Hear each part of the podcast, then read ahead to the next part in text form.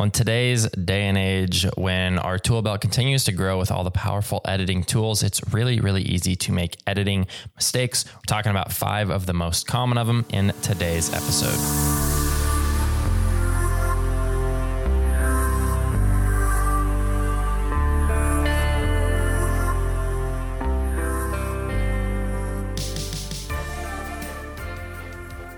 What is going on, everybody? It's your host, Austin James Jackson, back with another episode on the Learn Landscape Photography podcast. Super excited you're here as always. Thank you so much for downloading this episode.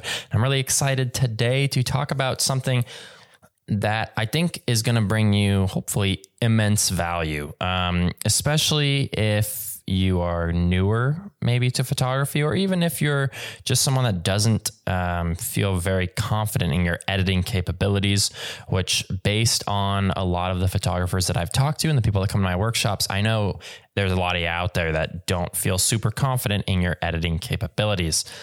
So, in this episode, I'm going to be covering five of the most common editing mistakes I see people make. If you avoid these mistakes, uh, you're going to be in really, really good shape. So, I definitely think this is an episode that is well worth probably listening to two or three times, maybe taking some notes if you can, if you're not driving. Um, uh, it, it, just I think it's going to be so helpful. I really wish I had this as a resource um, when I was learning photography because man, did I make these mistakes and did I make them a lot? Even as I look back through my Lightroom catalog to some of my stuff from six or seven years ago, I'm like, man. What was I thinking? Um, so hopefully this will help you to avoid those mistakes. I don't want to waste any more time. Let's jump right in there. Um, here is my conversation, I guess, with myself. Uh, about five common post processing mistakes that landscape photographers make.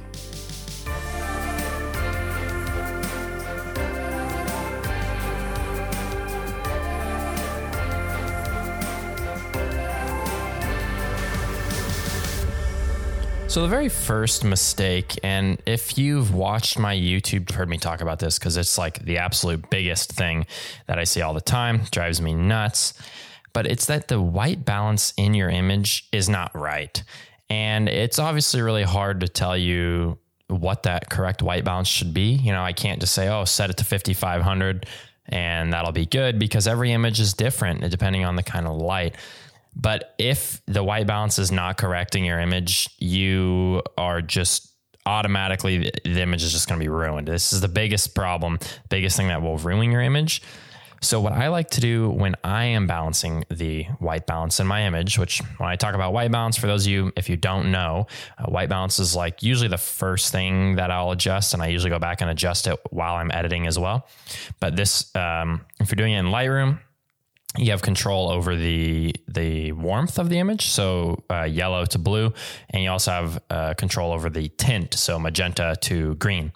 And then if you're doing this in Photoshop as well, you'll also get one more little control, which allows you to go between what is it like red and like cyan or something like that.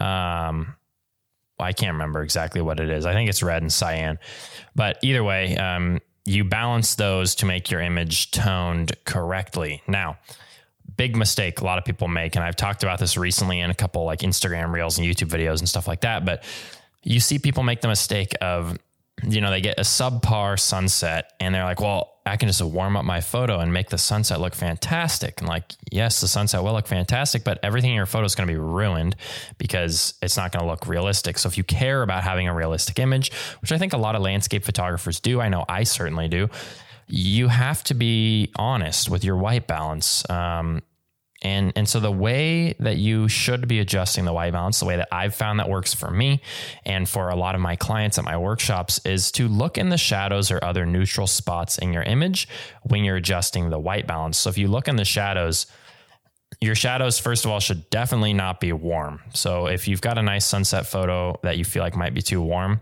zoom into a spot in the image that's in the shadows or a little darker spot. If it's warm, your photo's definitely too warm.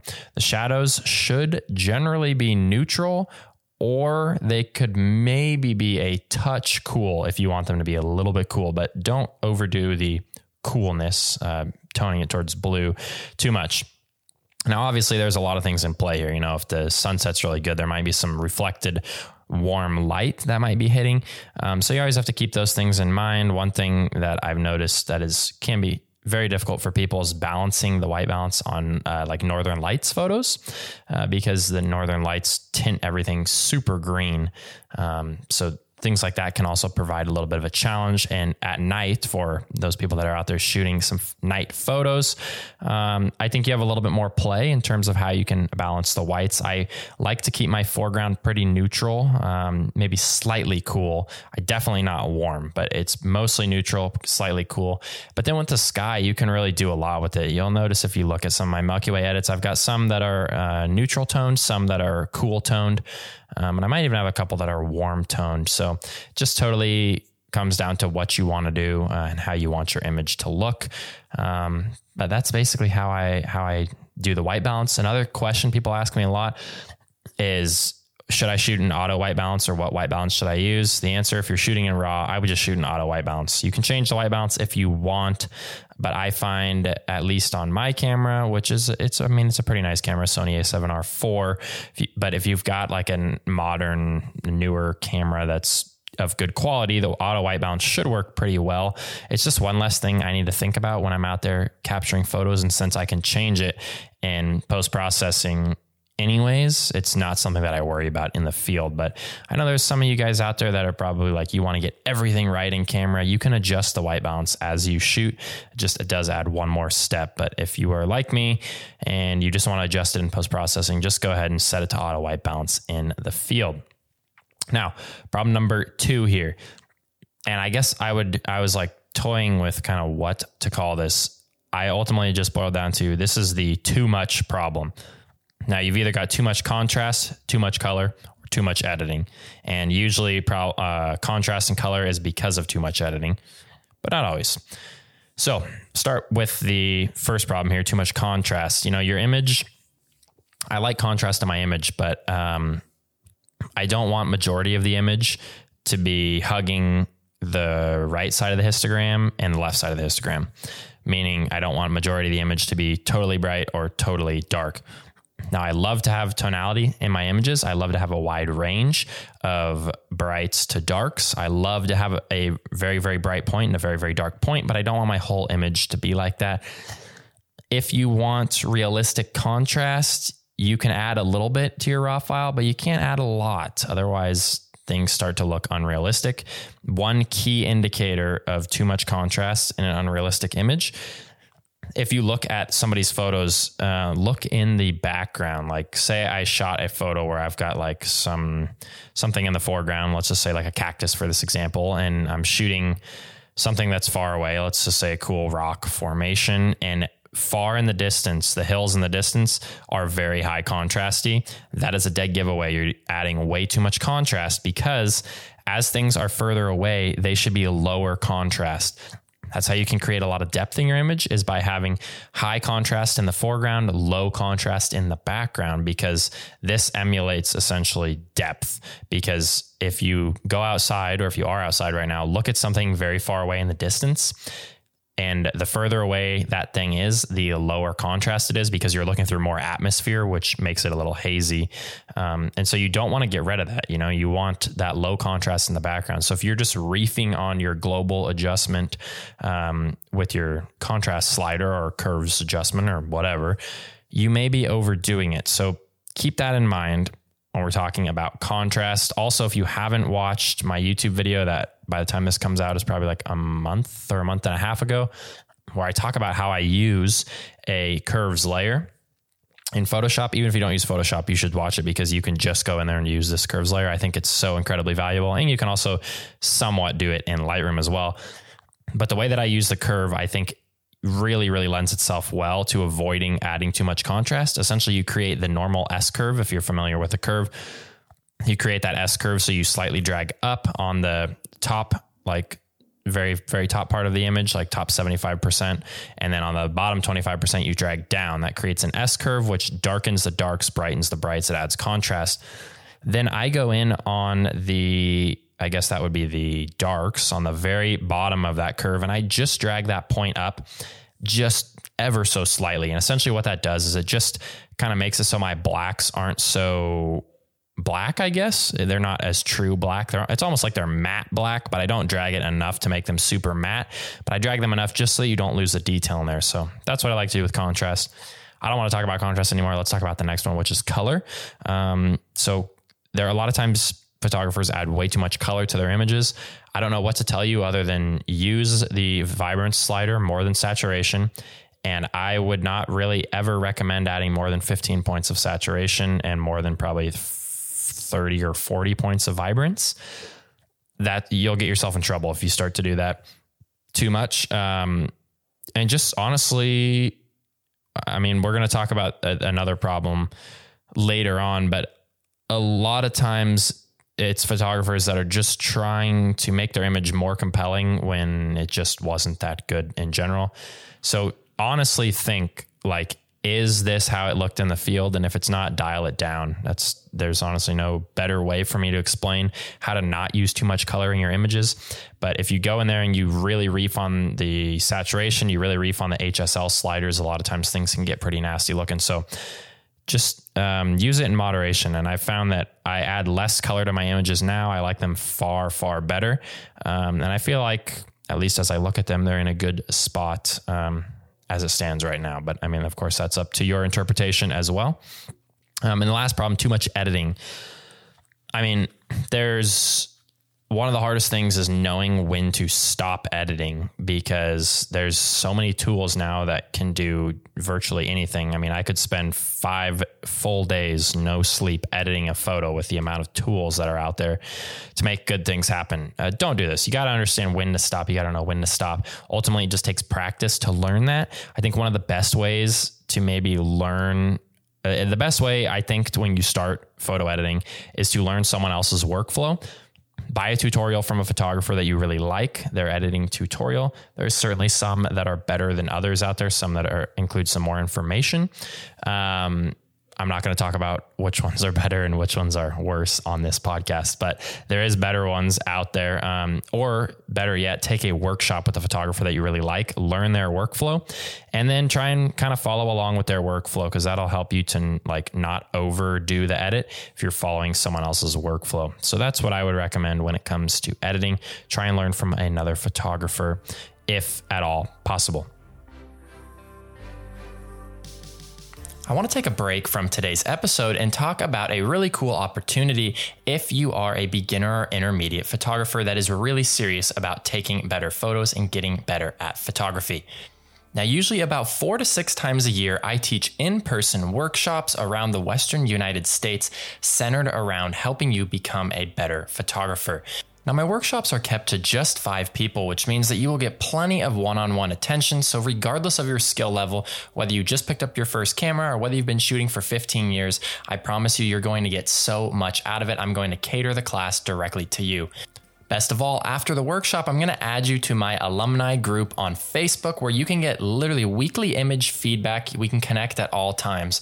Uh, when the workshop is over, it's not done. I'm still going to be your mentor. I'm going to be there to help you and become better at photography.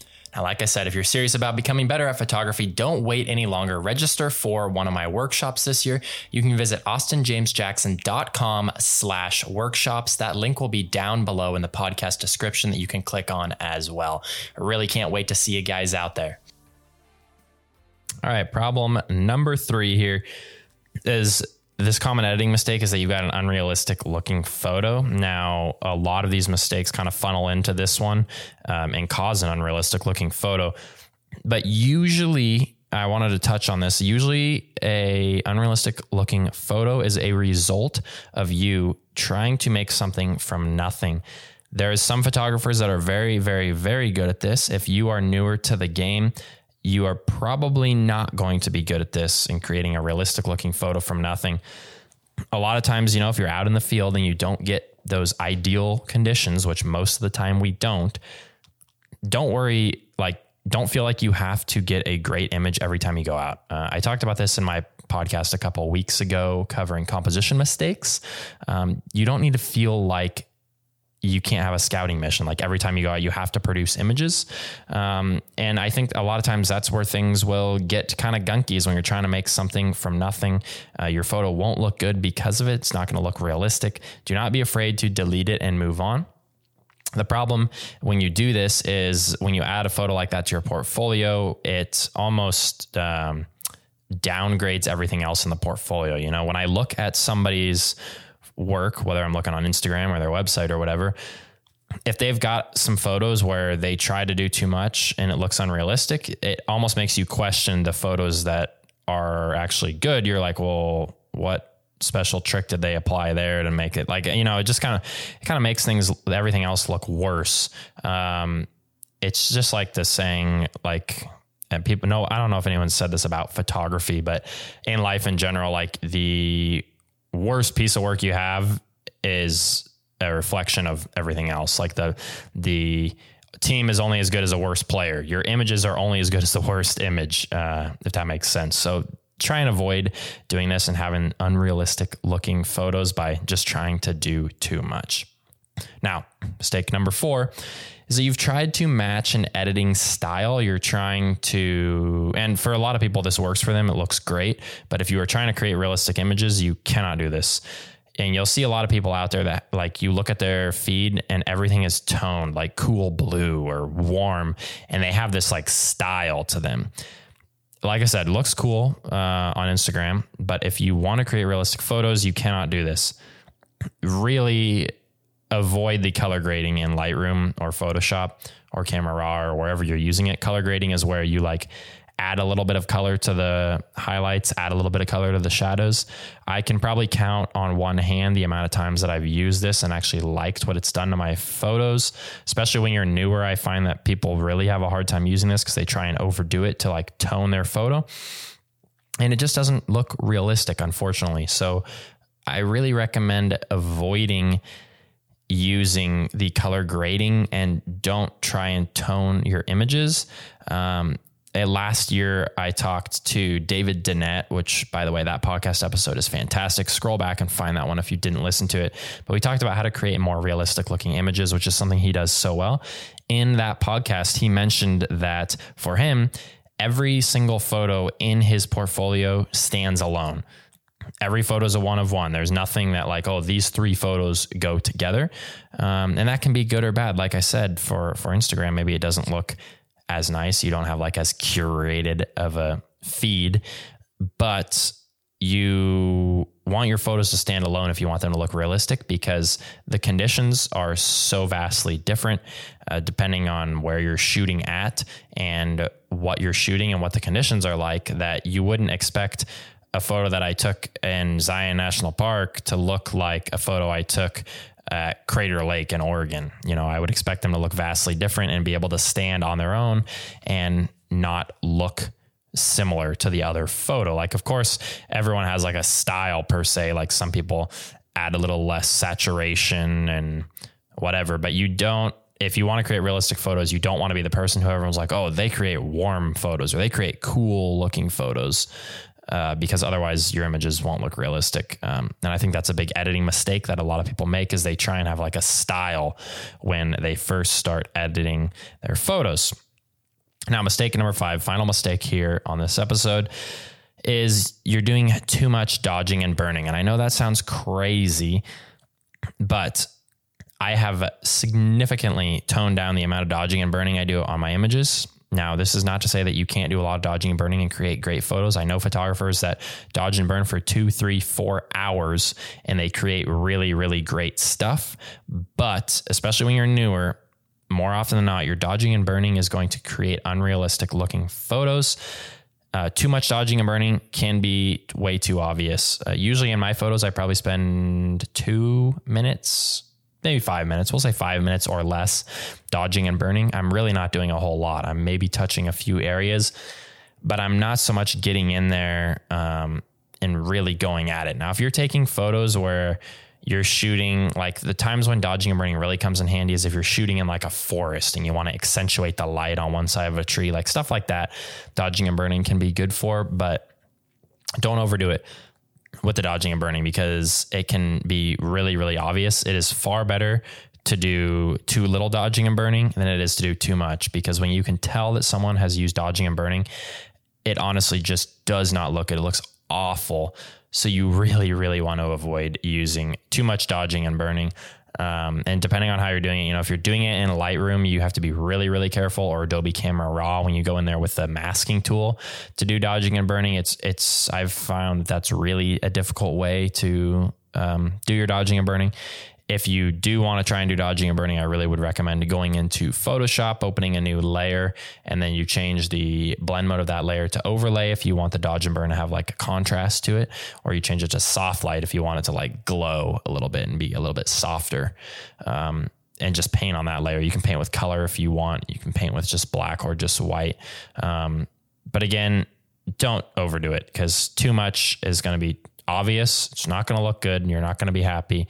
Um, so I would really avoid it. So that's your five mistakes there. I'll run them back real quick just for if you've already forgotten. Um, number one was the white balance isn't right. Got to have the white balance right if you want a compelling image. Number two is the too much problem, too much contrast, color, or editing. Don't have too much. I would say 95 times out of 100.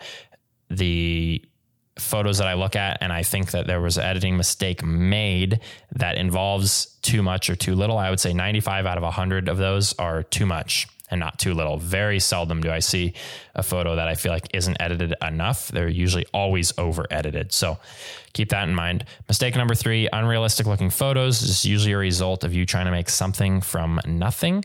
Don't be afraid to delete your photo and move on. Mistake number four, you've tried to match an editing style. A lot of times people do this with color grading. They try and tone their image to be warm or cool or like fit an aesthetic to fit their Instagram feed. Avoid doing that if you care about getting realistic looking photos.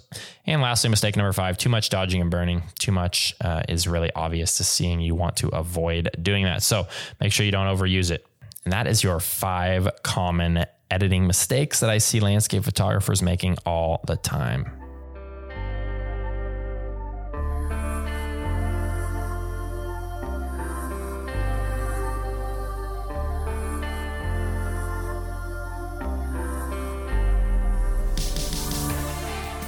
Hey, thank you guys so much for listening to this episode of the Learn Landscape Photography Podcast.